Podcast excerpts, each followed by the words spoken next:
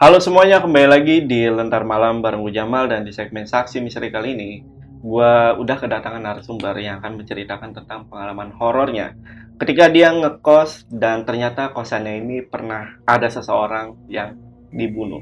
Nah, kita sapa dulu aja di sini sudah ada Mbak Rahma. Mbak Rahma apa kabar Mbak? Baik, Baik ya, Mbak, Jamal.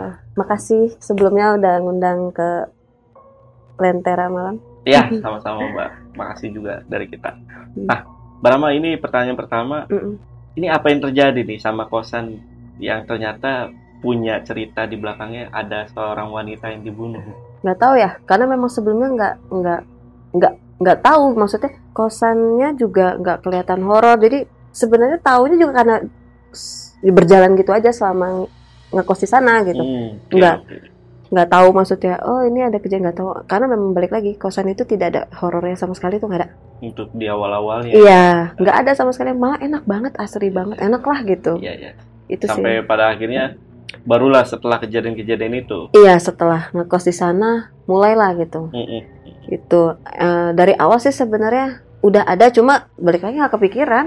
Mm-mm. Masih tetap positif thinking aja gitu, nggak nggak kepikiran gimana-gimana walaupun eh, awal ke sana untuk melihat kosan itu untuk untuk eh, karena kan rencananya ngekos di sana bareng sama temen Mm-mm. berdua gitu.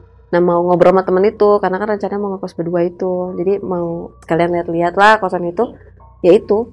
Sebenarnya dari situ udah ada cuma balik lagi Iya. itu masih tetap positif thinking gitu. Oke, oke. Jadi buat teman-teman yang penasaran sama cerita lengkapnya dari Mbak Rahma, ini Mm-mm. kalian simak videonya sampai habis ya.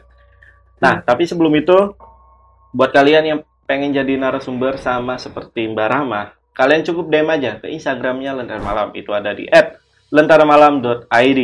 Nanti linknya gue taruh di deskripsi. Dan satu lagi juga, kita juga ada konten original yang udah kita upload beberapa di Spotify kita. Jadi kalian juga jangan lupa mampir ke Spotify kita, itu ada di Lentar Malam Podcast Horror. Untuk linknya juga gue taruh di deskripsi.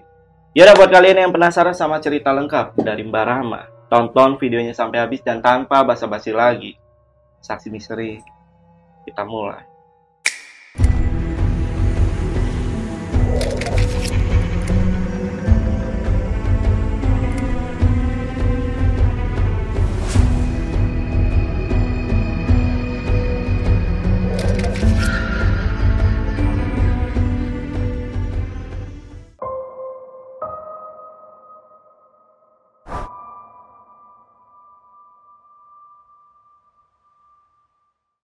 Kejadiannya itu pada saat aku masih kuliah itu sekitar 2011-an. Awalnya nggak nggak nggak ada keinginan buat ngekos di situ, tapi karena memang pada saat itu mau tugas akhir, jadi mau nggak mau kan daripada capek bolak-balik ke rumah, akhirnya yaudah memutuskan untuk cari kosan di dekat eh, kampus. Kebetulan ada teman yang ngekos di situ, tapi aku belum pernah ke sana nih sebelumnya karena memang aku bukan tipe kalau orang yang dulu tuh suka main ke kosan gitu nggak pernah gitu. Karena memang lebih paling nongkrong di kampus gitu kan. Udah habis itu eh, awalnya cuma eh, ngelewatin kosan itu jadi hanya dari luar aja. Oh ini kosannya. Ya udah deh ntar atur waktu untuk main ke kosan itu. Sekalian maksudnya tanya-tanya atau aku mau lihat eh, sitcom di dalamnya gitu.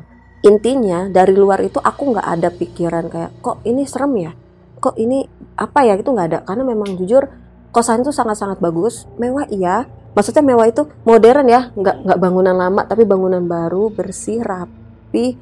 Bagus lah bagus gitu. Jadi nggak ada sama sekali kesan horornya itu nggak ada sama sekali. Akhirnya aku atur waktu dari setelah aku mel- lewat dari kosan itu ngelewatin kosan itu ngeliat ya dari luar itu aku atur waktu berapa hari setelah itu akhirnya aku bisa datang jam 4 sore karena aku memang memilih waktu untuk ke sana itu sepulang jam kuliah biar enak ngobrolnya nanya-nanyanya gitu. Karena kebetulan aku sama teman aku ini satu fakultas tapi beda jurusan. Oke. Nah, aku PR dia broadcast. Aku main jam 4 sore ke sana itu nggak ada. Balik lagi nggak ada kesan yang gimana-gimana tuh nggak ada. Malah aku seneng. Ih, enak banget. Asri eh, bangunan baru pula gitu ya bagus. Nah sebenarnya jadi pas awal datang itu aku mendengar ada suara anak kecil. Jadi pas datang biasalah ketemu sama teman yang ngekos di situ kita ngobrol nih. Ngobrol sekalian bahas-bahas ada beberapa mata kuliah yang memang ma- eh, mata kuliah umum sih yang bisa kita sharing lagi sharing mata kuliah gitu. Aku dengar suara anak kecil mas tapi kayak suara anak kecil gimana sih main bercanda gitu? Ya kan aku nggak kepikiran macem-macem dong gitu. Karena memang aku mikirnya ya namanya itu kosan umum. Jadi bukan kosan khusus mahasiswa atau atau kosan khusus cewek-cowok bukan. Iya, iya. jadi umum pekerja pun bisa. Cuma memang ternyata di kosan itu tidak bisa menerima yang eh, berkeluarga iya tapi kan aku nggak tahu. Iya, iya. karena aku taunya umum jadi aku pikir oh mungkin ada yang berkeluarga yang ngekos di sana gitu. Awal-awalnya nggak tahu ya. nggak tahu taunya cuma umum aja kosan umum aja. Ya aku pada saat itu kan mikirnya ya oh iya nih ini kosan kosan eh, mungkin ada yang bawa anak gitu yang ada berkeluarga gitu dong. Karena nggak rame banget sih mungkin kayak cuma 35 anak kecil gitu ya. Dan itu kayak anak-anak SD gitu bukan anak kecil yang masih kecil banget tuh enggak jadi aku pikirannya atau mungkin eh, orang sini kali lagi main di pekarangan karena emang suka begitu apalagi cowok-cowok tuh kadang kalau sore suka- karena halamannya itu luas banget untuk parkir mobil jadi kadang suka dipakai buat main bola anak-anak sekitar situ tapi cuma buat itu aja gitu ntar diusir gitu kan maksudnya buat ngerame-ramein gitu aja gitu. Jadi ya pikirnya ah paling anak-anak yang pada main di depan nih gitu kan. Udah tuh aku duduk nggak kepikiran apa ya nggak kepikiran sama sekali aneh-aneh. Tapi aku nanya aku iseng nanya sama temen aku nah aku itu di sana niatnya ngekos sama temen aku namanya Amel Nah, ini aku baru tahu ternyata eh, kosan itu umum tapi tidak diperkenankan untuk yang berkeluarga. Karena aku nanya, Mel di sini ada eh, yang kos anak kecil ya? Maksudnya, ya maksudnya punya anak kecil ya mungkin anak yang baru sekolah TK atau baru masuk SD. Oh nggak boleh, bawa anak bayi aja nggak boleh. Apalagi yang sudah seusia itu ya gitu. Diem dong. Tapi eh, suka pada main kan anak-anak sini. Iya, tapi kalau ketahuan penjaga langsung diusir logikanya berarti pada saat aku tadi datang itu aku denger bercanda itu kan harusnya kedengeran dong itu suaranya itu seperti apa ya seperti dia tuh bercandanya tuh lama dan tapi aku hanya mendengar aktivitas si anak kecil ketawa itu aja Iya. Tapi aku ya pikirnya situ percaya aja maksudnya oh ya mungkin tadi emang lagi main terus tiba-tiba udah nggak kedengeran lagi mungkin diusir gitu Iya, iya. Tapi kalau temen dari Mbak Rahma juga denger nggak? Enggak ternyata. Karena aku eh, aku kan nanya, "Eh, sorry, di sini suka ada anak kecil ya gitu atau mungkin ada yang ngekos gitu atau yang berkeluarga. Dia bilang kan nggak boleh kan? Enggak, di sini kan nggak bisa. Jangankan anak yang seusia itu masih bayi pun nggak boleh kan dia bilang gitu.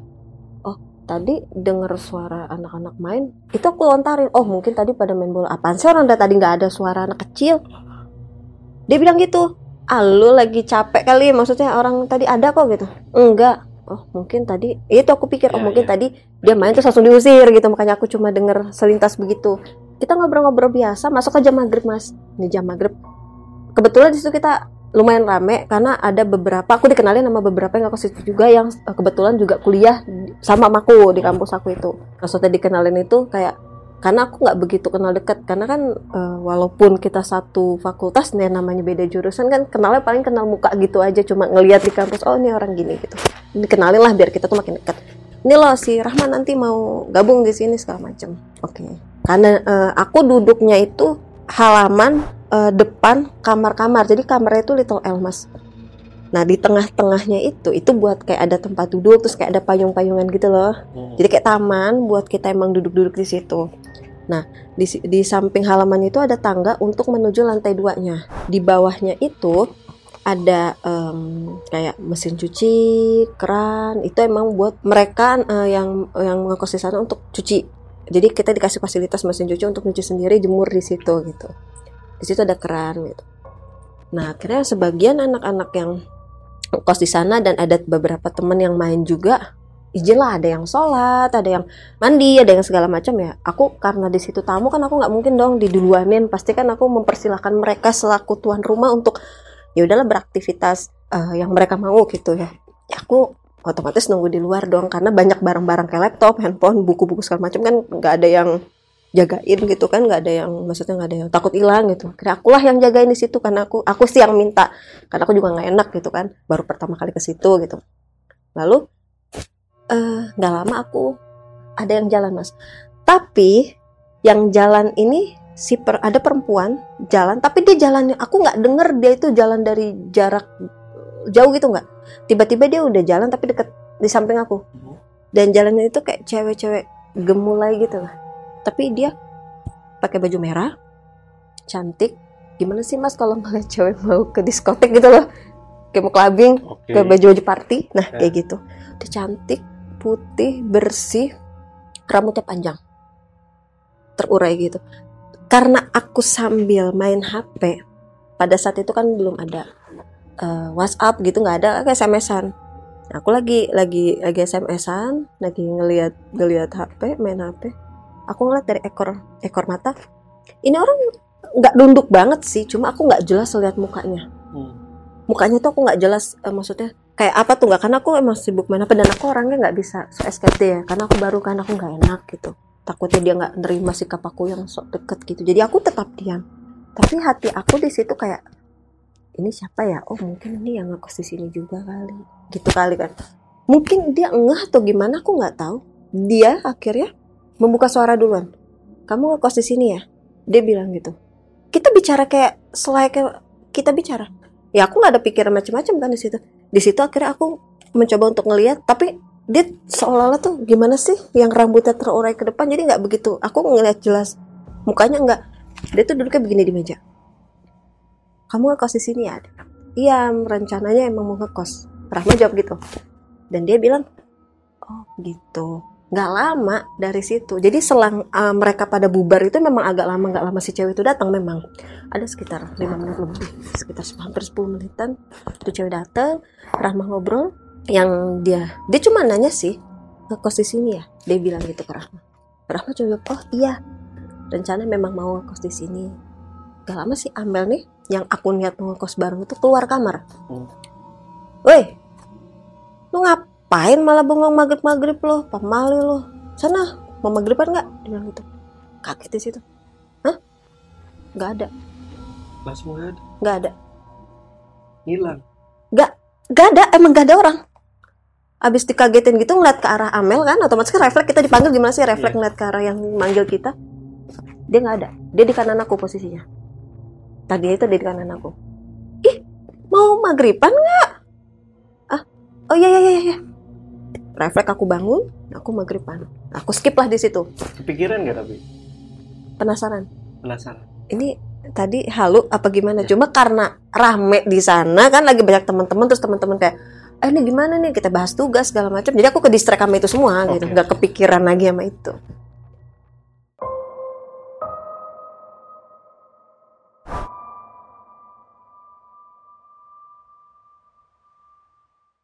Akhirnya aku setuju nih. Aku setuju untuk ke kos di sana. Dan aku nggak tahu kenapa sempet skip masalah yang aku eh, ketemu si cewek itu. Karena memang aku fokus satu mau ngekos di sana kedua kita lagi mau ngejar tugas akhir kan gimana caranya biar cepet eh, magang segala macam. Karena pada saat itu emang kita lagi sibuk banget. Akhirnya aku setuju untuk ngekos di sana. Balik lagi suasana di sana tuh nggak ada horornya sama sekali dan aku nyaman. Itu. Berapa lama gitu ya aku tapi dalam masih satu minggu itu ya maksudnya belum cuma berapa hari doang gitu. Selang kayak dua hari deh kalau nggak salah. Dua hari dari kejadian itu malam-malam nih aku kebetulan lagi pulang maghrib.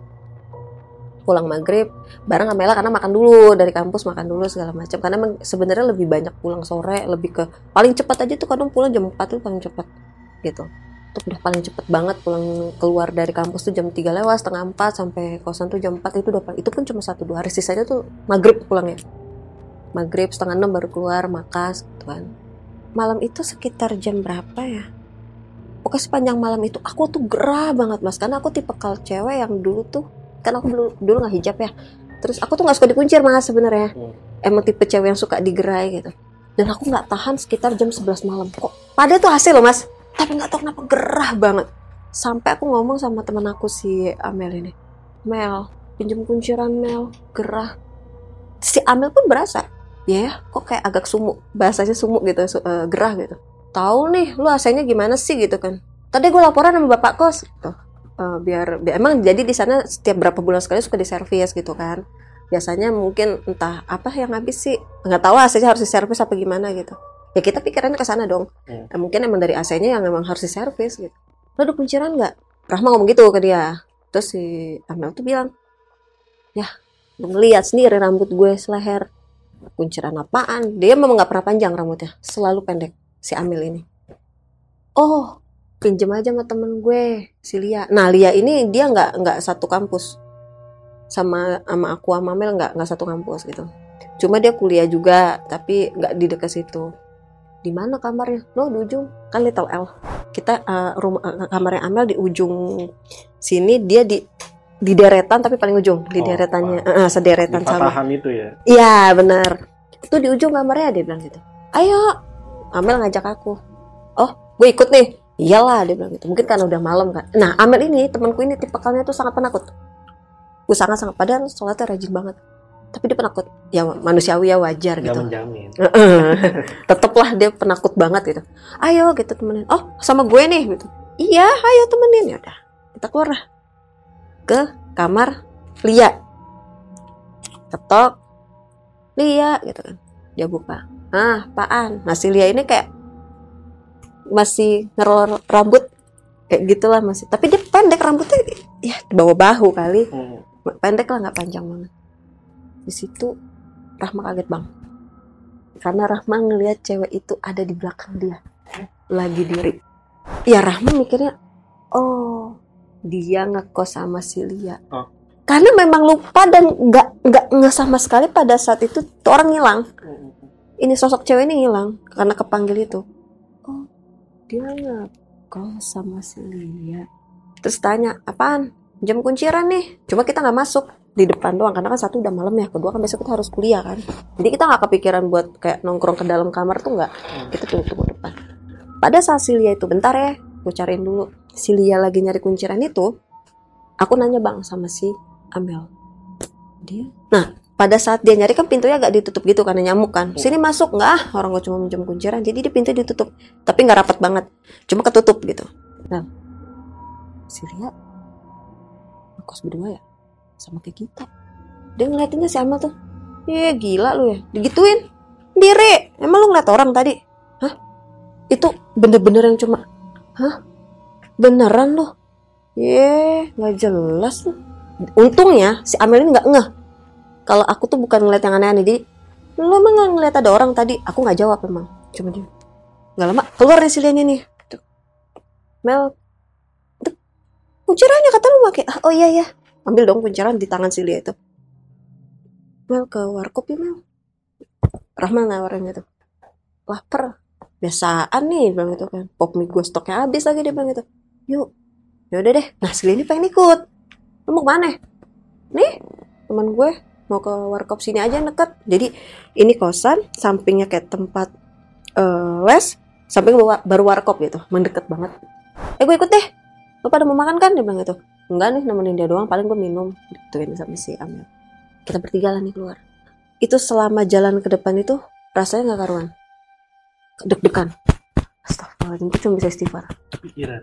Kok jelas tapi masih positif thinking mungkin si Amel ini nggak ngeh kalau dia lagi bawa teman berusaha untuk positif thinkingnya seperti itu Oke, setelah si Lia ini buka pintu untuk Mbak ngasih Ngasih. kunciran, itu Mbak Rahma ngeliat lagi gak? sesuatu? Oh enggak, karena itu kita lagi fokus ngobrol sama si Amel ini. Aku lagi fokus ngobrol sama Amel karena aku yang masih serius sendiri. Nggak lama kan dia keluar tuh, tak langsung tutup pintu kan. Iya. Itu nggak nggak sempet ngeliat ke arah dalam. Makanya aku masih berpikir positifnya.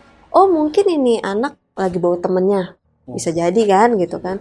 Udah deh pokoknya berusaha untuk berpikir positif thinking, nggak mau mikir aneh-aneh. Padahal tuh udah hatinya udah deg-degan, bener-bener deg-degan. Positif thinking Rahma, positif thinking udah sekarang jalan untungnya nih si Amel nggak curiga nih kalau eh, pada saat itu aku tuh lagi ketakutan tuh nggak nggak nggak nggak curiga dia dia biasa aja bahkan dia asik ngobrol sama si Lia keluar ini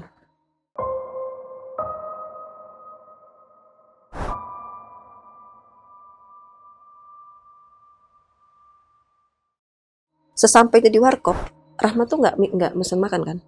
Malah diem banyak diem aja. Malah pesan minum es teh. Lu gila malam-malam minum es teh. Nggak mau minum susu hangat nggak. Mau es teh aja.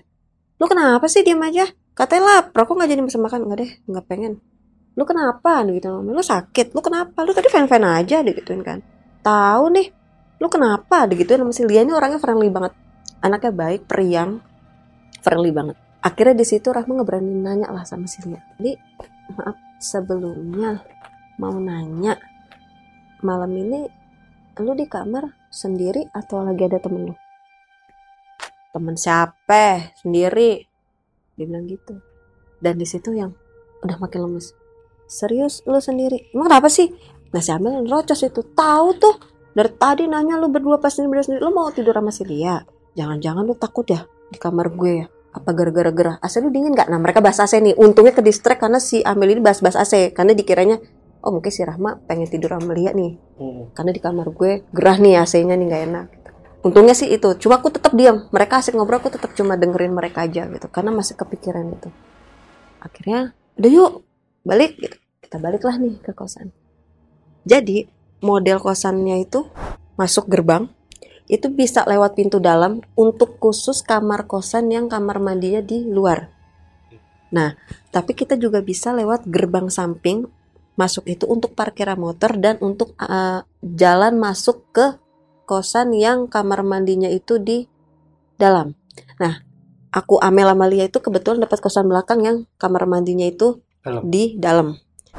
Jadi uh, AC semua ya, tapi AC semua. Tapi kalau udah di atas jam 9 malam, kita nggak bisa lewat gerbang yang motor kecuali mereka yang mau parkir dan itu udah bawa kunci masing-masing. Kita harus yang hanya nggak bawa kendaraan atau mungkin kendaraannya kayak hanya bawa mobil karena emang situ ada parkiran mobil luas banget. Mereka harus mau nggak mau lewat pintu utama jadi rumah. Rumah itu ada pintu samping baru keluar. Modelnya seperti itu. Pada saat masuk di situ sudah ada lukisan dan ada pajangan badut di meja. Eh, jadi pas masuk itu lukisan dulu setelah lukisan jadi ada kayak meja meja nggak begitu besar tapi di situ ada pajangan badut. Oke. jadi kayak bad, eh, badutnya itu bukan bukan bah- buha- bukan bahan kain ya emang kayak pajangan badut gitu badut. Biasanya kita pulang selalu lewat gerbang yang parkiran motor ketika malam itu harus lewatin situ nggak tahu kenapa pas masuk itu Rahma denger banget pas lagi lewatin pajangan badut itu. Itu tuh kayak ada suara kayak gitu. Diam aja. Tapi suaranya tuh pelan banget kayak kayak hai tapi tapi tuh suaranya bukan suara perempuan ya. Jadi nggak jelas entah tuh anak yang jelas suaranya kayak anak-anak usia SD SD eh SD lah SD TK ke SD tapi nggak tahu itu laki nggak tahu perempuan. Jadi kayak halus banget. Tapi bukan suara perempuan. Bukan perempuan perempuan dewasa itu bukan. Terus diam. itu jelas banget kayak itu kenceng di telinga tapi halus kecil gitu tapi jelas di telinga. Akhirnya di situ sudah mulai ini ada apa ya? Perasaan kosan ini fine fine aja enak adem gitu maksudnya. Kok begini ya? Keinget lagi dong si cewek itu. Karena kan tadinya sempat lupa karena kita asik ngobrol gitu. Akhirnya udah cuma bisa istighfar masuk kamar. Ngobrol lagi lah mama. Mel tadi waktu ngelewatin ruang kita nyebutnya ruang tamu. Itu kan ada pajangan badut badut ya? Denger nggak di situ tadi ada suara apa gitu? Kagak dia bilang itu dah mau ngantuk nih. Besok kita kan berangkat pagi. Ah skip lah di situ. Oh ya udah. Setelah kejadian itu kejadian kedua yang aku alamin adalah pulang kuliah sekitar mau maghrib udah udah udah tinggal azan kali itu dikit lagi azan. Itu aku dengar juga suara hai di telinga. Karena aku ngelewatin parkiran tapi eh, ketika aku habis ngelewatin parkiran itu aku ngelewatin pintu. Nah pintunya itu ada di situ ada pajangan badut-badut itu. Nah di situ ada kayak gitu suaranya. Gitu lagi. Itu cuma yang ah udahlah lagi capek kuliah. Halo halo halo udah masuk. Nah malamnya. Malam itu atau kenapa gelisah banget tidur itu di situ. Gelisah banget. Ini kenapa ya? Kok nggak bisa tidur gitu? Gelisah banget. Bener-bener apa ya? Kayak ada sesuatu tapi kita nggak tahu apa gitu kayak gelisah. Rasanya enak banget? Ngotak ngatik handphone cuma gitu doang taruh lagi nonton TV kan ada fasilitas TV juga gitu di situ. Matiin gitu. Nggak bisa tidur. Lalu bangunin si Mel Mel. Hmm. Mel. Karena jadi gini pada saat lagi nyalain TV itu sempat sebenarnya sempat udah fine tuh. Tiba-tiba dengan suara keran. Keran bunyi. Makanya kenapa akhirnya mulai gelisah lagi karena terganggu dengan suara keran itu aduh ini siapa sih nyalain keran malam-malam gitu kan? Padahal udah fine udah enak nonton TV udah maksudnya udah udah udah udah enak lah udah nggak segelisah tadi tiba-tiba dengar suara keran. Dan itu sangat mengganggu banget gitu. Kok dari tadi kayaknya nggak dimati-matiin gitu kan? Ih bete banget kan? Akhirnya matiin TV yang bikin jadi gelisah lagi itu karena kedengaran suara keran itu. Akhirnya bangunin lah si Amel ini. Mel. Mel. Hmm apaan? Dia udah tidur tuh Mel bangun dulu Mel. Mel bangun lah dia apaan sih? Lo denger suara keren gak sih? Karena gini aku kan baru ya di sana. Jadi aku nggak tahu dong uh, aktivitas di sana kalau malam ada yang nyuci ada yang apa tuh nggak tahu. Hmm. karena aku kalau nyuci pagi bangun jam 6 setengah tujuh nyuci dulu baru berangkat kuliah gitu. Jadi nggak tahu kalau malam tuh ada aktivitas apa nggak tahu dong. Mel Mel denger gak sih ada suara keran nyala? Gitu kan. Udah biasa. Paling orang ngambil air kali kalau nggak buat nyuci motor kayak nyuci mobil atau mungkin orang nyuci baru tahu tuh oh berarti kalau kamu suka ada aktivitas tapi kok dari kemarin-kemarin nggak denger ya? Oh mungkin emang kebetulan kali kok nggak berhenti berhenti udah itu kayak kayak aktivitas orang mandi gimana sih bang? Beda ya bang kalau cuma dia hanya keran cuma buat ngisi ember kan suaranya beda sama orang mandi. Itu kayak orang mandi bang. Suara kayak ada ada bilas-bilas gitu lah. Beda lah gitu. Bangunin lagi. Mel Mel bangun dulu deh. Tapi kok ini aktivitasnya kayak bukan apalagi sih dia kayak kesel gitu kan terus aku ngelihat layar HP-nya si Amel tuh kayak nyala gitu. Cuma mungkin digetarin kali ya karena tidur aku juga nggak tahu. Mel HP lu nyala tuh. Akhirnya alasan ngebangunin dia kan HP-nya HP-nya nyala tuh. Terus dia duduk pasti malam-malam dia buka HP dia yang ngeliatin. Sebenarnya tuh ngeliatin Amel tuh sambil ngedengerin suara si keran itu lagi. Kok ini aktivitasnya kayak bukan kayak orang nyuci atau apa sih? Kayak orang lagi mandi kayak orang bilas. Itu terngiang begitu. Nggak lama aku ngeliat ekspresinya si eh, Amel ini kayak gimana sih yang lagi ngantuk tiba-tiba shock ngeliat gitu? Terus nanya kenapa lu? Dia nunjuknya gini kayak gemeter gitu. Ternyata dari si Lia SMS dari Lia. Gila ya susah banget bangunin lu gue telepon nggak nggak nggak diangkat angkat bilang gitu. Lu denger suara orang mandi gak sih? Udah setengah jam loh gue denger orang mandi. Dia bilang gitu tapi dia cuma sampai situ doang. Dia nggak cerita lagi. Kok sama ya sama lu? Dia bilang gitu tuh si Amel itu. Ya mana gue tahu lu lihat sana. Enggak dia bilang gitu kan. Ih nggak apa-apa. Udah sana lihat gitu kan. Orang ngintip doang sih nggak usah nggak usah keluar. Gue bilang gitu ke Amel. Terus Amel ngintip lah dari jendela. Nggak ada apa-apa. Dengan dengan polosnya dia tuh Iya. dengan lugunya dia? Dia anak aneh ya orang jelas-jelas kedengeran. Coba lihat. Lihat sama dia. Keran doang nyala tapi nggak ada apa-apa. Ini orang nih biasaan nih memang nih. Suka begini nih. Padahal tuh jarang banget keran itu suka mati sendiri tuh maksudnya. Air nggak keluar itu jarang karena kita juga ada toren kan jarang banget. Biasaan nih paling nih orang. Dia tuh pasti dengan polosnya yang selalu berpikir positif thinking bahwa itu paling orang gitu loh. Padahal pada saat dia ngintip coba lihat lagi gitu kan. Itu aku ngeliat ada cewek bang lagi keramas Ih. asli. Dan dia bilangnya ah pasti nih orang lupa. Hah? coba lihat lagi. Itu makanya suruh ngeliat lagi. Enggak udah paling orang. Berarti dia nggak nggak kan? Situ udah nggak karuan. Ternyata si Amel nih ngomong lu udah lihat belum? Soalnya gua ngeliat ada yang mandi. SMS bawahnya? Heeh.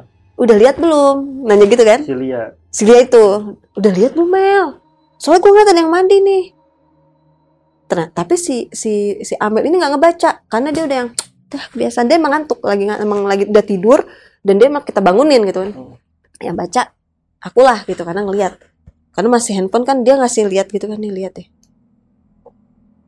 Bingung nih mau ngasih tahu Amel gimana. Iya dong, karena satu Amel penakut, kedua posisi dia juga ngantuk gitu kan. Gak lama HP-nya bunyi. Mel, Mel, dia nelpon. Alah, nih anak ribet banget deh dia ngedemen gue. Apa lagi? Please temenin gue tidur. Gue takut. Lu kenapa sih? Udah lu pokoknya temenin gue. Nah, si Lia ini mungkin paham juga kali ya kalau si Amel ini penakut banget orangnya. Mungkin ya. Jadi kayaknya dia tuh kayak mencoba untuk udah deh lu mendingan ke sini aja deh temenin gue gue takut tapi dia tidak menceritakan kronologisnya cuma bilang gue ngeliat ada yang mandi. Tapi si Amel ini nggak ngeliat karena kan yang baca aku kan. Amel ini nggak ngeliat nggak nggak baca. Hadoh ribet nih. Lu aja deh yang tidur sini dia bilang gitu kan. Please temenin gue tidur sini. Itu SMS-nya tuh yang ayo dong temenin. Please temenin. Udah gitu-gitu mulu deh SMS-nya gimana nih? Si Amel nanya kenapa? Si Lia minta temenin katanya ketakutan. Serah gitu kan. Padahal aduh Mel jangan kek jangan kek jangan kek jangan kek. Karena kan Amel nggak tahu kan ya udah deh lo bawa tuh bantal. Hmm, cakep jadi dong ke sana. Otomatis kan kalau mau ke kamar tuh ngelewatin itu. Walaupun dia di seberangnya karena di bawah tangga. Itu tapi sosok yang Rahma lihat pada saat uh, dia ngintip itu adalah pakai baju putih. Bukan baju merah tapi baju putih bukan baju. Kayak hordeng atau kain bes kayak kain spray warna putih atau hordeng itu kayak nutupin badannya gitu. Nah rambut itu kayak dikedepanin semua. Jadi ini pintu kamar mandinya nggak ditutup sama dia jadi enggak jadi gini posisi itu ada keran dia itu ada di bawah tangga jadi kelihatan kalau kita buka jendela gitu ada mesin cuci sampingnya itu keran. Oh, oh. gitu jadi dia bukan bukan di bukan kamar mandi posisinya. Ngerti nggak iya. Uh -uh. dan dia keramas di situ kalau mbak Rahma ngeliatnya keramas. Iya kayak kayak mandi gimana sih rambutnya oh, dikedepanin yeah. tapi kayak ditutupin pakai kain. Jadi kayak bukan baju ya kalau baju kan kelihatan pakai baju dia kayak ditutupin pakai kain gitu. Kain putih gitu kayak entah spray entah apa gitu kayak kain putih gitu. Rambutnya ke depan semua. Itu pada saat ngintip akhirnya balik lagi ya si Amel itu. Ya deh lu bantal tuh. Bilang gitu kayaknya si Lia cuma pilih bantal dua dia gitu bu bantal lah. Sama selimut kalau takut dingin soalnya selimutnya si Lia paling cukup buat berdua jadi biar uh, Rahma buat sendiri aja. Gitu. aduh PR banget sih kenapa harus iyain gitu? Serius nah ke sana. Ini kenapa lagi? Dia bilang gitu kan apa kan udah ngantuk. Ya udah Amel keluyur duluan. Jalan duluan. Dia jalan duluan. Ah rese nih anak. Jangan lupa kunci pintu. Jalannya sih dia nggak lari jalan biasa. Cuma kan tetap aja mas namanya kita harus kunci pintu. Dan pada saat keluar kamar tuh sosok masih ada. Nah di situ positif tinggal nih anak kayaknya ngantuk deh. Si Amel nih ngantuk mungkin nggak ngeh atau gimana. Karena emang dia jalan aja udah dia nggak cepet tapi kayak orang ngantuk gimana sih mas jalannya kayak gitu aduh ada lagi. Itu ngunci pintu tuh udah sampai gemeteran. Terus Rahmat teriak memang Mel tungguin gitu kan. Ya lah ke sini doang dia bilang gitu kan. Tunggu tunggu dia tuh kayak gitu. Tuh udah gemeteran ngunci pintu. Akhirnya Rahmat lari. Rahmat lari kamar dia. Aduh makasih banget ya lu berdua mau nemenin gue gini ya adalah akhirnya di situ. Tidur lah nih. Udah deh tidur aja deh kata si Amel gitu kan. Besok kan kita kuliah dia bilang gitu Iya, yeah, lu pada tidur deh, kata si Lia. Mungkin dia udah tenang kali ada temennya ya. Entah Lia udah tidur apa belum, yang jelas Amal udah tidur nih. Lampu dimatiin semua. Aktivitas si air itu sudah tidak ada. Ketika kita sudah selesai masuk, ngobrol sebentar, pas udah matiin lampu, kita tidur deh besok kuliah. Itu aktivitas udah gak ada. Tapi Rahma gak bisa tidur. Gak bisa tidur sama sekali yang cuma diem aja. Tadi apa ya? Logikanya gini loh, kita punya kamar mandi. Kalau dia kos di kamar mandi dalam, kan di kamar mandi udah ada nggak mungkin dong dia di luar ngapain gitu. Atau mungkin dia anak kos yang ngekosnya yang kamar mandi di luar.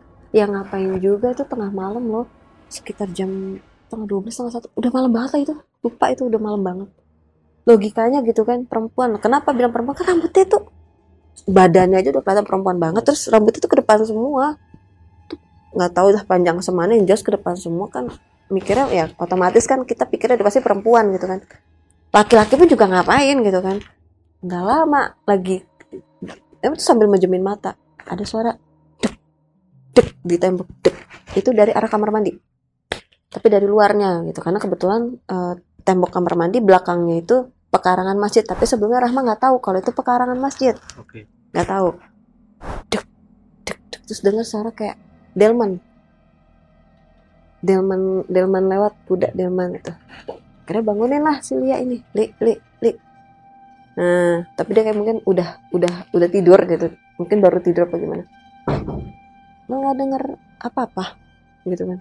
Dengar suara apa gitu? Nggak nggak dengar udah tidur aja si Lia ngomong gitu. Akhirnya di situ yang ya berusaha untuk mencoba untuk tidur dan alhamdulillah tidak ada gangguan apa apa lagi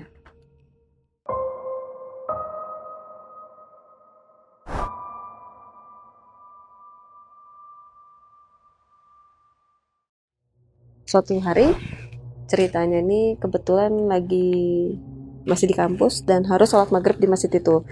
Karena memang dari situ mau lanjut uh, makan sama teman-teman jadi nggak nggak nggak nggak balik ke kosan dulu gitu. Sholat lah di masjid kampus ini. Selesai sholat saya masih amel tuh. Lagi duduk di tangga turun gitu kan ada tangga buat pakai sepatu gitu kan. Nanya lah Mel itu kurung batang ya? "Mm-mm." jangan oh ada kurung batang di sini gitu kan. Eh, gue nggak mau sholat malam di sini. Kan nakutin dia. Lu jangan nakutin dia bilang gitu kan. Terus yang nemenin gue sholat isya kalau jadi eh, si Amel ini anak organisasi banget gitu ya. Ntar kalau gue lagi pulang malam gimana? Gitu kan gue sholat isya sini. Lu jangan nakutin. Hmm. terus kan lagi nakutin begitu merhatiin jadi si kurung batang ini nempel banget sama tembok. Dan tembok itu kayak ada apa sih ventilasi kamar mandi tau kan? Udah berjejer.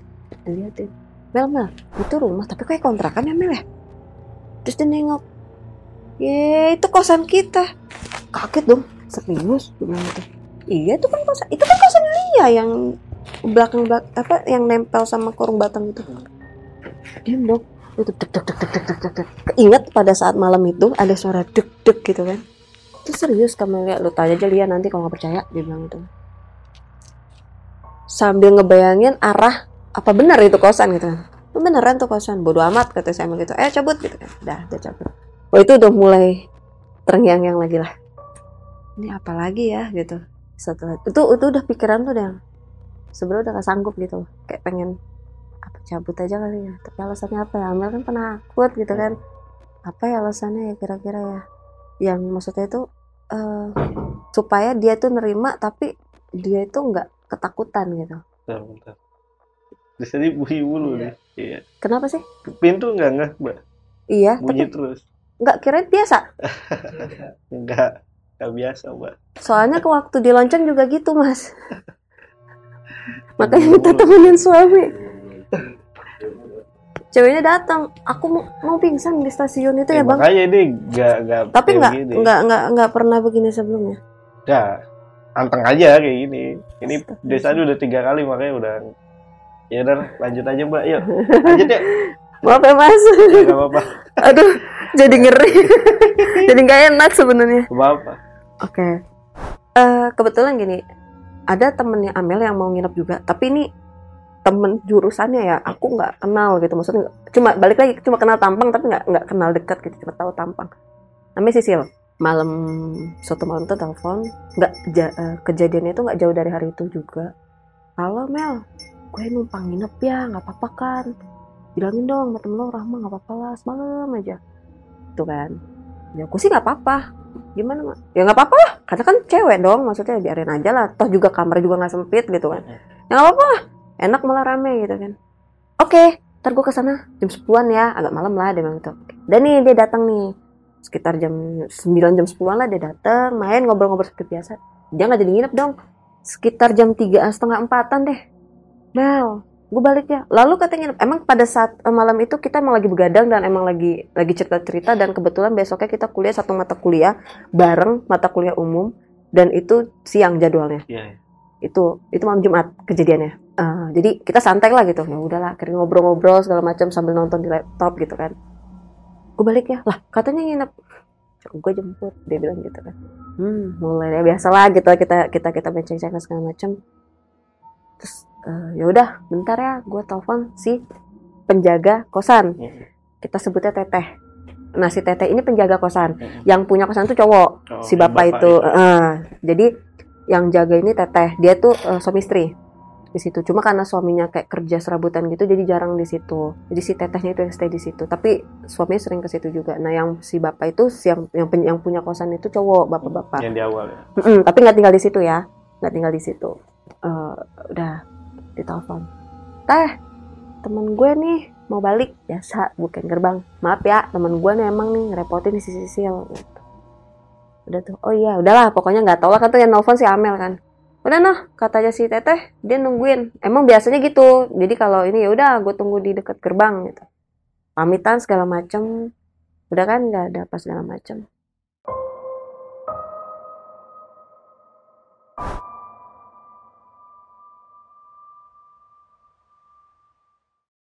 besok paginya itu pagi-paginya kan si Sisil emang karena kita mata kuliah bareng kan dan kebetulan siang dia pagi udah datang nih. Dia sekitar jam berapa ya? Jam sembilanan dia datang gedor-gedor wah bangun bangun gitu kan. Wah gila nih anak pagi-pagi baru pulang sekarang dia ketawa-tawa aja. Ya biasalah happy bis jalan sama cowoknya apa gimana entahlah dia gedor-gedor dia curhat nih kesel banget tai banget tuh si penjaga kosan lu. Hah? kenapa? Kata Amel gila gue nanya nih dicuekin dong katanya. Padahal maksud gue kan karena gue nggak enak ya malam-malam ngebangunin dia. Maksudnya bukan malam sih pagi buta ngebangunin dia gitu kan. Biar ngenakin aja gitu. Kan gue nggak enak juga gue juga tahu diri. Cuma gue ajak ngobrol gue gue ucapin makasih aja nggak dijawab. Diem dong. Amel tahu banget si teteh ini orangnya asik banget. Sangat-sangat asik. Yang gimana sih yang heboh yang deket banget sama anak-anak kosan. Jadi bukan tipikal dia secapek apa pun sekesal apa pun sama anak kosan dia nggak pernah jutek. Segitunya loh orang itu. Saking mungkin dia mikirnya ya nggak enak kali ya namanya balik lagi dia ke sana penjaga ya. Jadi dia friendly banget dan maksudnya asik banget lah itu si teteh itu. Pada saat dia ngomong itu penjaga kosan lu gila ya gila gue tuh gue juga tahu diri. Nggak otos mulu di sisi Sisil nih gue juga tahu diri lah dia bilang gitu. Gue juga nggak enak gue juga tahu ganggu tidur segala macam lah ngoceh-ngoceh gitu gila ya sampai gue tanya nggak dijawab. Bahkan gue ucapin makasih aja nggak dijawab. Lu tanya tuh sama cowok gue karena cowoknya nunggu depan gerbang kan. Terus nggak lama dengar suara kayak orang nyapu nih. Nyapu entah nyapu entah ngepel gitu. Teh teh tuh. Si Amel ngomong gitu. Teh? Nah niat si Amel ini mungkin mau negor kali nih mau negor si teteh itu. Lu kenapa sama temen gue? Temen gue nanya apa dicuekin apa? Bahkan ngucapin makasih dicuekin gitu kan. Teh iya mbak Amel. Tuh kan kenapa? Sini teh. Udah tuh pintunya dibuka lebar tuh. Tadinya kan cuma ditutup begitu aja tapi nggak dirapetin kan. Teh lu kenapa sama temen gue masih sisil? Dia diem. Kenapa? Dia bilang gitu. Dia bingung kan. Kenapa apanya mbak? Ngomong gitu. Jawa kan orang Jawa nih. Kenapa apanya mbak? Bilang gitu kan. Ye kan tadi pagi gue nelfon lu tuh minta tolong kan bukain gerbang nih si Sisil kan mau balik dia ngajak lu ngobrol bahkan ngucapin makasih nggak lo jawab. Itu dia sambil megang entah sap papel gitu kayak lupa. Dia megang sampai bengong. Jam berapa mbak ngomong gitu dicek dong dari HP-nya kan nelpon kan? Setengah empatan nih. Dia diam aja. Lah iya saya memang bangun pagi sih mbak tiap hari. Tapi saya setengah empat belum bangun mbak. Dan gak ada telepon masuk dari mbak tuh otomatis pikiran Amel dia bohong dong. Iya. ada panggilan kan beda. Panggilan keluar kan kalau HP dulu itu kan ada berapa menit berapa detik kan kelihatan kan? Iya, iya. lu lihat sendiri. Tuh satu menit berapa detik gitu lupa. Pokoknya nggak nyampe lima menit sih satu Iya. menitan lah malah cuma satu menitan gitu. Lihat nih waktunya juga ada. Dia angkat sama lu. Orang gua ngobrol gua sama lu. Enggak mbak. Enggak ada telepon. Tak ambilin nih ya tak ambilin nih HP saya Ayo udah dihapus kata Sisil gitu. Dia udah rumah sendiri tuh karena kesel. Kira gue dicutekin. Dia cuma nunduk aja tuh buka pintu doang. Diam aja dingin banget. Maksudnya dingin itu emang bener-bener dicuekin gitu. Dia cuma buka gerbang udah kata si Sisil gitu kan. Paling dia hapus kali tuh kalaupun memang dia percuma lah ngambil bukti. Oh Sisil tuh udah kesel. Sisil ini orangnya emang judes lah gitu maksudnya. Ya gitulah emosional ya aku di situ cuma diem aja cuma cuma nontonin mereka aja karena aku kan nggak tahu apa apa maksudnya cuma ya udah gitu. Udah Sil sabar cuma nyabar sabar sabar tuh lagi diambil HP-nya. Bener mbak Amel dia datang datang karena nggak enak kali ya. Bener mbak Amel saya nggak mungkin kayak gitu. Ya ampun mbak Sisil kan saya sudah kenal mbak Sisil ngomong-ngomong gitu. Tanya suami saya orang suami saya juga yang bangunin saya kok itu saking saya nyenyaknya saya dibangunin setengah lima. Ngomong gitu. Diem dong. Nih gak ada udah dihapus kali. Ya ampun Gusti saya nggak mungkin kayak begitu. Mbak si tetehnya ini juga nggak enakan kali ya. Benar. Akhirnya Amel yang satu di sisi lain dia nggak enakan. Dia kan orangnya ini banget ya sama temen tuh berusaha untuk gimana caranya temen tuh harus nyaman sama dia. Pokoknya dia kayak yang wajar ya, kalau menurut Tama wajar ya kalau si Amel ini nggak percaya masih teteh itu karena jelas-jelas di HP dia ada di HP dia nggak ada. Ya satu-satu pemikiran negatif kita negatif thinking kita adalah dihapus dong. Mm-mm. akhirnya oh, ya udah deh teh kalau gitu makasih ya. Terus si Sisil tuh masih dalam keadaan kesel mbak maafin ya tapi benar kok. Ah iya iya ya udah ya udah ya udah teh ya udah. Udah tuh diam-diam si Amel ini nelfon si penjaga eh si bapak kosan. Oke. karena eh, kosan itu tetap ada CCTV ada CCTV-nya si Amel ini ngomong gini biar enak kali ya. Kita tanya sama bapak kosan lewat CCTV jadi kan si teteh nggak bisa ini lagi dong nggak bisa bergelit lagi gitu kan. Biar enak nih sil. Gue nggak enak sama lo ntar kapok lagi main ke sini telepon langsung bapak maaf sebelumnya. Bapak ada waktu kapan pak? Mau main. Alasannya AC AC nggak ada. Oh ya ntar saya ke sana. Nanti saya ke sana saya coba uh, cek dia bilang akhirnya baru ke sana itu entah keesokannya apa dua hari kemudiannya tuh datanglah oh mbak gini gini gini akhirnya datang bahasa tentang CCTV. Nah, ruang CCTV itu kan di kosan itu, otomatis kan emang mau nggak mau tetap harus datang. Cuma biar si bapak ini maksudnya mau bantu, jadi alibinya ke AC dulu, baru bahas masalah CCTV itu, mau ngecek itu. Uh, maaf sebelumnya Pak, boleh minta tolong nggak mau ngecek CCTV? Kenapa ada barangnya hilang atau gimana? Enggak sih, cuma pengen lihat aja. Takutnya ada, karena kemarin alasannya temen ada yang datang hmm. gitu lah. Terus uh, nggak enak aja benar nggak teman yang datang karena kita nunggu-nunggu kita nggak nge gitu. Oh iya iya uh, tanggal jamnya tahu kan? Dilihat nggak ada orang. Hah? jadi si temanku si Sisil eh temanku temannya Amel si Sisil ini keluar itu sendiri. Dan di sisi jadi CCTV-nya itu jarak dari CCTV CCTV kan uh, nempel di deket pintu masuk itu kan. Ger, uh, sama gerbang itu lumayan jauh okay. karena kan parkirannya luas tuh buat parkir mobil kan. Jadi nggak begitu kelihatan banget dong. Tapi memang tidak ada orang sama sekali kecuali Sisil. Ini teman mbaknya. Kita tuh yang oh kebetulan uh, Rahma nggak ngeliat. Yang ngeliat Amel. Karena kan nggak boleh. Cuma satu orang doang kan. Jadi Amel. Dan Amel tuh ngeliat emang bener-bener nggak ada orang. Bahkan nggak tahu itu siapa yang buka. Sampai akhirnya kok ini gerbang nggak ada yang ngunci ya? Karena bisa kebuka. Iya dong nggak ada orang. Ini temen Amel kan? Kok akhirnya dijelasin sama Amel jadi gini tapi si bapak ini seolah-olah paham nih cuma oh ya udah udah. Uh, kalau bisa ini cuma Mbak Amel aja yang tahu. Nanti saya yang selesaikan. Nah nggak tahu tuh maksudnya apa. Entah mungkin selesaikan ngobrol sama si tetehnya apa gimana entahlah. Cerita lah Amel nih. Sil udah tenang. Udah sekarang udah gak usah kesel sama si teteh.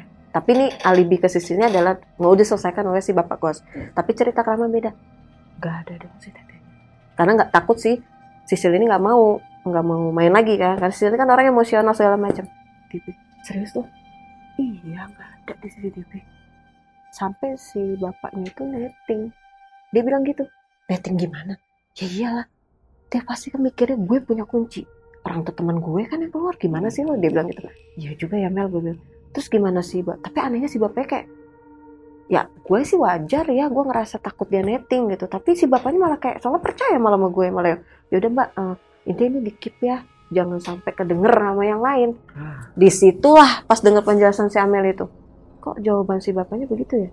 Cuma nggak nggak Rahma sampein ke si Amel itu, cuma mikir aja gitu. Kok gitu ya penyampaiannya gitu. Nah si Amel ini cuma jawab itu, untuknya sih percaya gitu. Maksudnya soalnya si bapaknya bilang udah ya mbak mbak uh, mbak Amel, eh, dia udah Amel, manggilnya Amel, dia udah Amel. Intinya ini cukup kamu aja yang tahu, nggak usah diceritakan lagi. Jadi maksudnya udah cukup kamu keep silent lah gitu. Kamu keep ini gitu. ya Amel kan anaknya emang lugu-lugu emang anak penakut jadi ya ya aja gitu. Dan dia emang pikirannya soal positive thinking saking polosnya gitu. Ya ya aja udah tuh. Udah clear dari situ. Itu udah makin gak karuan. Sampai mikir ada kejadian apa lagi ya? Sampai kayak gitu. Dan mungkin emang bener ya kita tuh jangan sembarangan ngomong. Akhirnya kesampaian gitu kan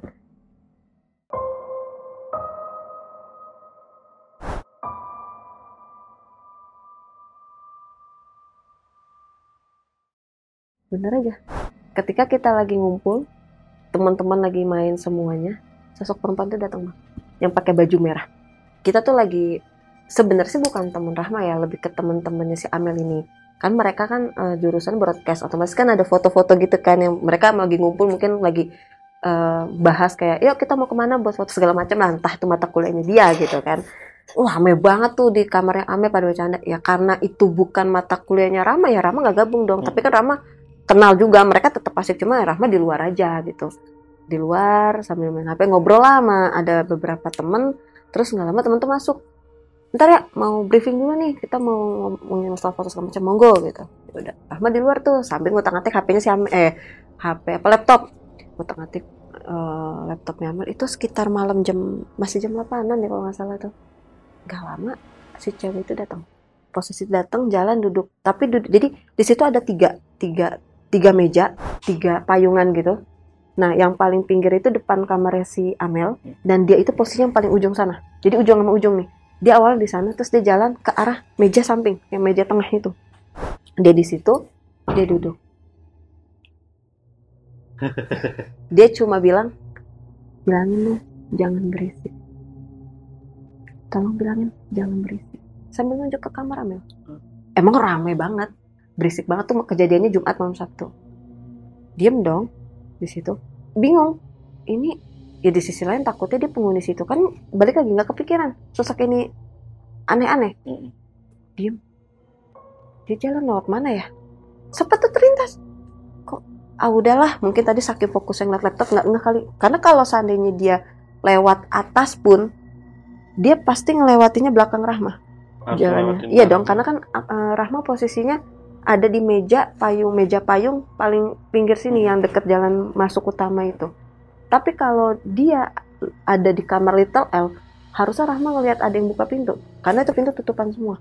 Yang kebuka cuma sebelah Amel karena emang anak broadcast juga gitu satu kampus juga. Itu doang yang kebuka. Nggak mungkin juga dia dari situ. Harusnya Rahma tahu dong kalau dia dari situ gitu kan. Bilangin dong jangan berisik. Bilang gitu serba salah dong. Waduh di sisi lain maksudnya apa? Tapi kan pikiran Rahma gini oh mungkin dia merasa terganggu udah malam. Iya. tapi Rahma nggak tahu kenapa di situ sempet terbesit kok ini orang bajunya tetap sama ya? Merah lagi. Kan nggak mungkin mas. Maksudnya bajunya tetap sama. Maksudnya kok kayaknya itu aja gitu yang dipakai gitu loh. Oh iya ya. Tapi kan waktu pertama kali ngeliat dia udah lama. Ah mungkin emang dia kebetulan pakai bajunya sama. Udah tuh akhirnya Rahma nggak tahu kenapa nurut aja gitu. Nyuruh teman-teman tuh jangan berisik gitu. Akhirnya Rahma ketok tuh woi jangan pada berisik lu. Itu kan nggak enak udah malam. Ada yang jawab nih temennya Amel nih. Karena situ ada cewek ada cowok rame. Dia ngomong gini ya elah masih jam segini. Emang biasa mas sebenarnya. Maksudnya kalau mulai-mulai weekend tuh biasa rame gitu. Masih jam segini santai aja sih cuy. Ngomong gitu. Jam berapa nih? Baru kelar dia ngomong. Tiba-tiba ada salah satu temennya Amel yang cewek di dalam tuh ketawa. Dan ketawanya itu kayak orang ketarik uratnya gitu sih. Tapi dia ketawa. Awalnya nggak ngeh kalau dia tuh kesurupan. Orang ketawa dikiranya kan lagi bahas apa ketawa. Ngehnya eh kok dia kaku? Eh kenapa tuh? Gitu kan. Akhirnya Rahma cuma bilang kan tadi udah dibilangin jangan berisik. Karena di situ antara ah elah ada kejadian ini lagi. Kesel gitu kan. Kenapa sih harus ada kejadian kayak gini? Tapi di sisi lain kayak oh ya udah tuh karena lu yang asal ngomong gitu. Loh. ngomong kayak iya elah ngomong emang kayak nyeleneh gitu kan. Itu dua jam mas. Itu udah sampai manggil ustadz udah sampai di nggak kelar kelar sama sekali. Begitu terus akhirnya di, um, kita teman-temannya memutuskan untuk bawa pulang aja kali ya. Apa gimana ya? Udah dibawa keluar aja dulu. Nah ada yang orang situ juga ngajak kayak ada nih kalau mau di daerah sini nih deket situ juga gitu. Bawa aja ke sana kayak tukang pijat tapi dia ngerti gitu ada nih tukang pijat dari sini ke sana aja. Kan otomatis kan ngeluarin mobil dong. Ya udah bawa mobil bawa mobil. Kok nggak langsung ngobrol mereka udah udah pada panik juga. Dua jam nggak kelar kelar begitu mulu ketawa doang. Ntar diem. Tertegang ketawa lagi. Begitu terus.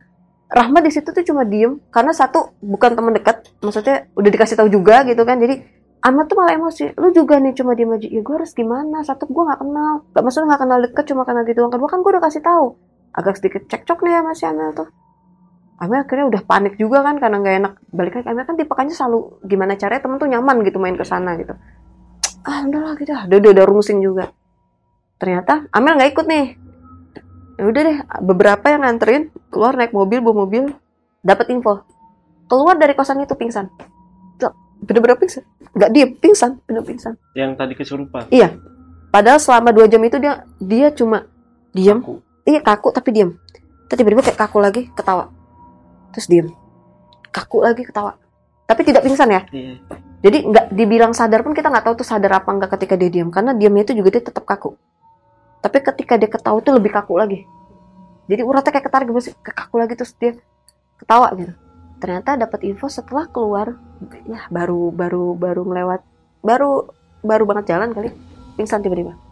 Di dalam mobil itu pingsan. Akhirnya ternyata dibawa eh, dibawa langsung ke rumahnya nah karena ada salah satu eh, yang ikut di situ bilang bapaknya dia juga orang ngerti nih. Langsung ada bawa pulang kan bapaknya orang ngerti gitu. Barangkali nanti bapaknya lebih ngerti daripada kita salah-salah bawa nanti kita yang bermasalah gitu kan. Jadi dianterin kebetulan jaraknya itu cuma setengah jam dari kosan itu nggak nyampe malah.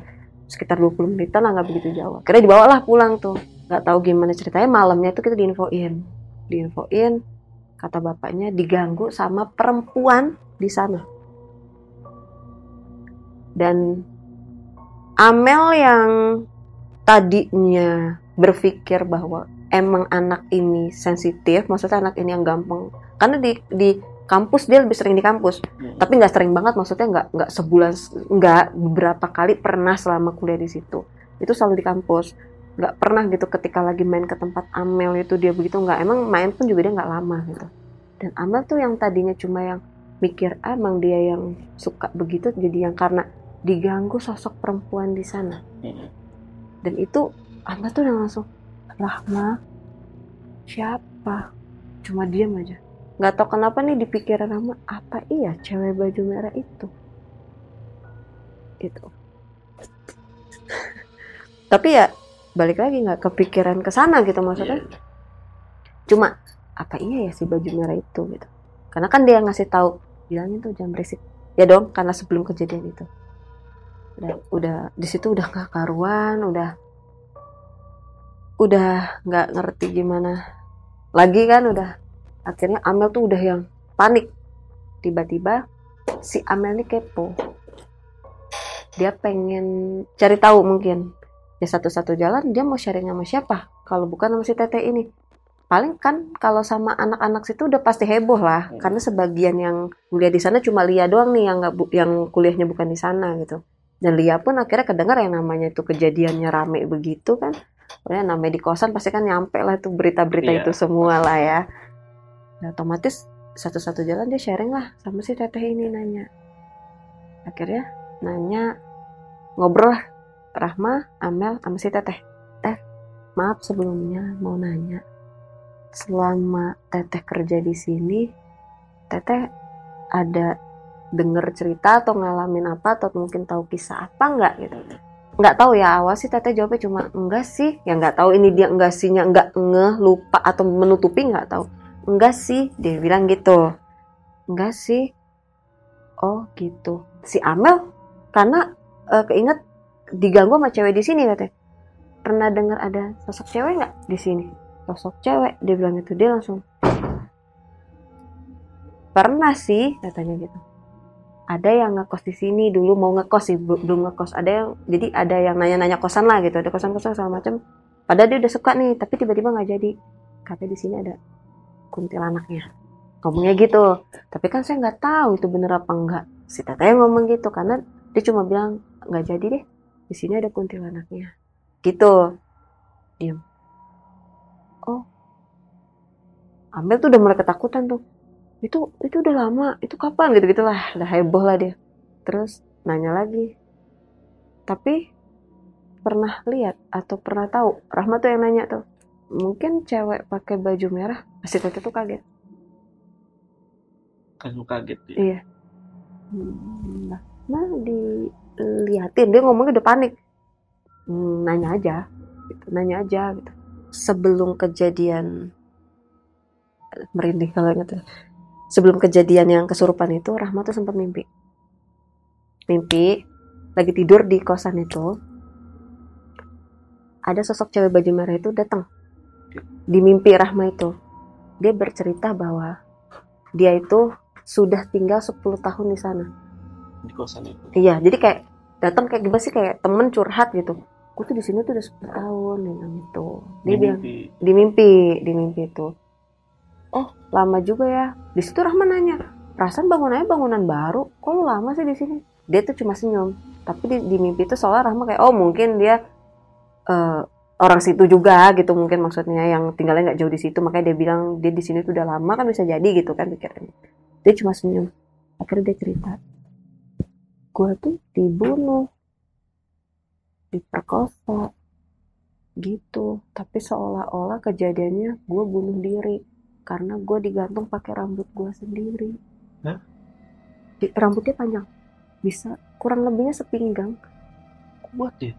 Dan itu dia diperkosa so itu dia di, entah dibunuh gimana pokoknya dia korban pembunuhan karena setelah diperkosa. Untuk menutupi kejahatannya si orang itu yang yang yang memperkosa dia itu dia digantung. Jadi dulu teratus itu ada pohon yang nggak tahu ya entah itu pohon di yang di situ masih ada atau mungkin pohonnya udah ditebang atau gimana dan dia diikat di pohon itu pakai rambutnya dia tapi nggak tahu tuh maksudnya entah dia dicekek dulu setelah itu baru dia digantung pakai Hmm. tali nggak ngerti Hmm. pokoknya dia matinya itu keutel sama rambutnya dia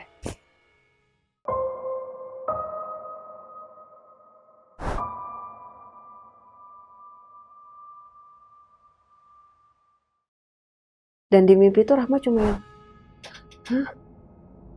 dan kita kayak ngobrol jadi kayak dia tuh menceritakan nih gue lagi syuting ini loh filmnya nanti begini-begini gitu makanya waktu kamu ngeliat aku lagi keramas kaget lagi dong ingat nggak mas yang aku Iya. tadi cerita ada sosok oh berarti itu dia yang pakai putih karena aku waktu itu pakai baju merah tapi aku ditutup pakai kain putih supaya orang nggak ngeh dulu kalau aku itu ibaratnya dibunuh lah nggak tahu lah. Pokoknya dia bilang aku pakai kain putih.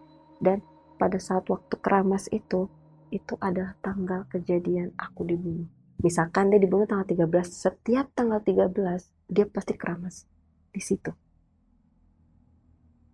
Dan Rahman nanya kenapa harus di situ? Ya memang di situ. Dia cuma jawab itu. Jadi setiap tanggal kejadian itu dia selalu keramas. Kenapa? Karena katanya bau amis rambutnya dia nggak suka. Jadi mungkin dia tuh cewek yang perawatan banget mungkin ya jadi nggak tahu lah. Dia bilang nggak suka bau amis. Dia bilang gitu. Jadi dia bilang katanya rambutnya bau amis. Keinget mimpi itu balik lagi nih cerita eh, sama si teteh. Oh mbak Rahma diliatin ya dia bilang gitu. Enggak sih nanya aja gitu kan. Gini mbak aku sih nggak tahu ya mbak intinya sih yang aku tahu dulunya di sini memang ada yang bunuh diri. Karena dia memang tahunya di sana kejadian si cewek itu adalah bunuh diri bukan diperkosa dan dibunuh. Emang benar si cewek pun ngomong seolah-olah nih cewek ini gantung diri ya. jadi si teteh itu memang menyampaikannya adalah dia dulu denger rumor dari orang sekitar atau dari siapa entah itu ada cewek yang bunuh diri katanya. Dan si cewek itu katanya yang sering ditampakin adalah kuntilanak merah makanya mungkin balik lagi ketika kita flashback kenapa dia pada saat waktu berisik mungkin cowok kan yang jawab ya Ella masih jam 8 Iya. dia nggak seneng. Terus pada saat Sisil keluar ada cowoknya depan gerbang makanya dia akhirnya begitu ke Sisil kan ada sosok cowok gitu kan. Nah ternyata pada saat keramas itu ada orang kosan yang ulang tahun nih. Jadi eh, ada cerita lah memang. Itu kan nggak lama ini kan mungkin si Tete ini nggak tahu kalau kita tuh dikasih lihat sosok itu dan kita mm, pada saat itu Rahma sama Mame mikirnya oh jangan-jangan pas kejadian yang si Tete cerita jadi si Tete ini cerita ada yang ulang tahun nih cowoknya cowoknya datang nih cowoknya mau ngasih surprise jadi kalau mungkin cowoknya sakit atau gimana cowoknya datang ke situ atau gimana nggak ngerti lah dikasih surprise di tanggal itu terus ngelihat juga sosok itu Oke. Nah, kita mikirnya, oh mungkin kejadiannya sama kali ya. Di hari itu juga, di tanggal itu juga kemarin gitu. Apa mungkin beda bulan, nggak tahu juga. Kita menyimpulkannya apa jangan-jangan tanggal yang itu, makanya dia mewujudkan gitu. Kan kemarin juga gitu. Ada yang laporan juga ngelihat ada cewek keramas.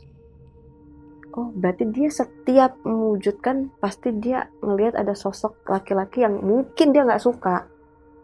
Mungkin ya. Jadi akhirnya dia mewujudkan dengan cara seperti itu. Dan mungkin karena kebetulan kita apes aja nih aku Amalia nih apes nih pada satu harus ngeliat sosok itu. Jadi ya udahlah Iya, sosoknya begitu. Akhirnya dari si tetehnya itu hanya menyampaikan itu aja gitu kayak memang sih pernah dengar? Entah dia dia cuma ngomong pernah dengar entah dia dengar dari siapa dia juga tidak menjelaskan secara detail. Dia cuma bilang pernah ada yang bunuh diri di situ. Akhirnya nggak lama dari situ gue nggak kuat bang aku nggak kuat bang. Aku eh, akhirnya ngomong Mel tapi dengan alasan bukan karena itu. Jadi aku jeda aku alasannya kayaknya nggak di nggak bisa nerusin karena nggak diizinin mama untuk ngekos Hmm. lagi gitu kan. Kenapa emangnya? Ya mungkin karena ngeliat kurusan kali atau apa. Jadi alasan lah tapi emang dijeda dari masalah itu. Untungnya si Amel ini cepat untuk eh, karena dia penakut jadi dia berusaha untuk nggak mau apa nggak mau terus-terusan ada di pikiran dia dan mendistract pikiran ketakutan dengan cara apa pun. Jadi memang untungnya nggak larut dia ketakutan gitu. Setelah penjelasan itu dan di mimpi itu setiap malam salah satu lagi yang bikin Rahma akhirnya nggak kuat ngekos sana adalah dia tuh kalau lagi tidur nih kan kadang kita tidur suka kebangun gitu ya Iya. kebangun kan kadang suka ngelindur gitu kan kayak ngeliat jam atau ngeliat HP gitu kan itu si baju merah itu suka duduk di lemari Hah?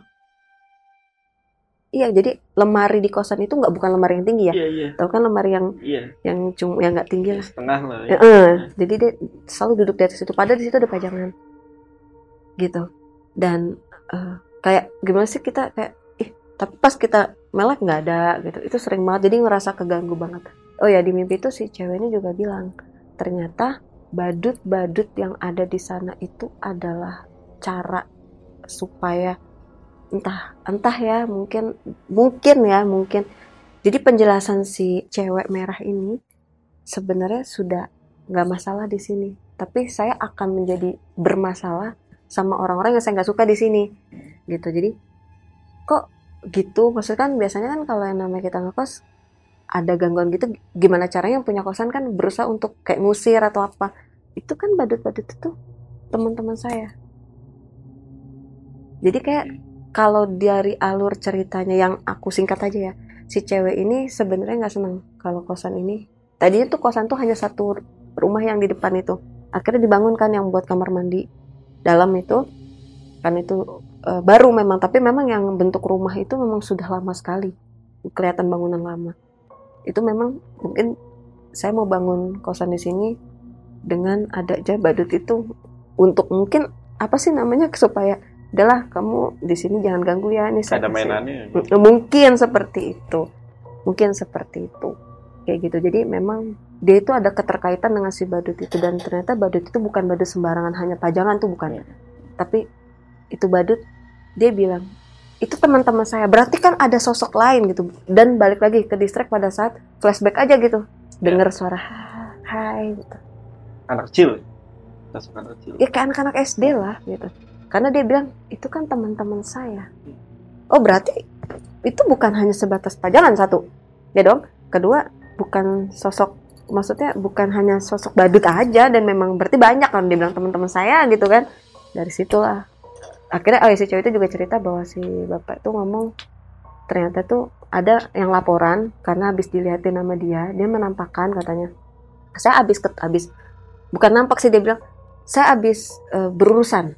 Ada yang ngekosin tapi udah keluar. Itu sampai dikasih kayak tolong ya kamu nggak apa-apa kalau mau keluar kita keluar dia keluar baik-baik sih pindah tapi tolong apa yang kamu rasain di kosan ini jangan sampai orang tahu gitu jadi si bapak kos ini yang punya kos ini selalu berusaha untuk minta tolong sama siapa pun yang ada eh, dapat laporan lah nih orang ini tentang kosan itu yang horor itu pasti dia selalu berusaha untuk kayak tolong ya kayak minta tolong gitu Iya. loh untuk di keep gitu apa pun yang kalian rasa di sini apa yang kalian alami di sini gitu itu wajar. Kan biar Ya. kosannya juga iya. Tetap rame. Nggak masalah sih cuma eh, maksudnya kenapa? Karena kan orang awam pasti mikir gini kok tapi nggak pernah kedengeran ya?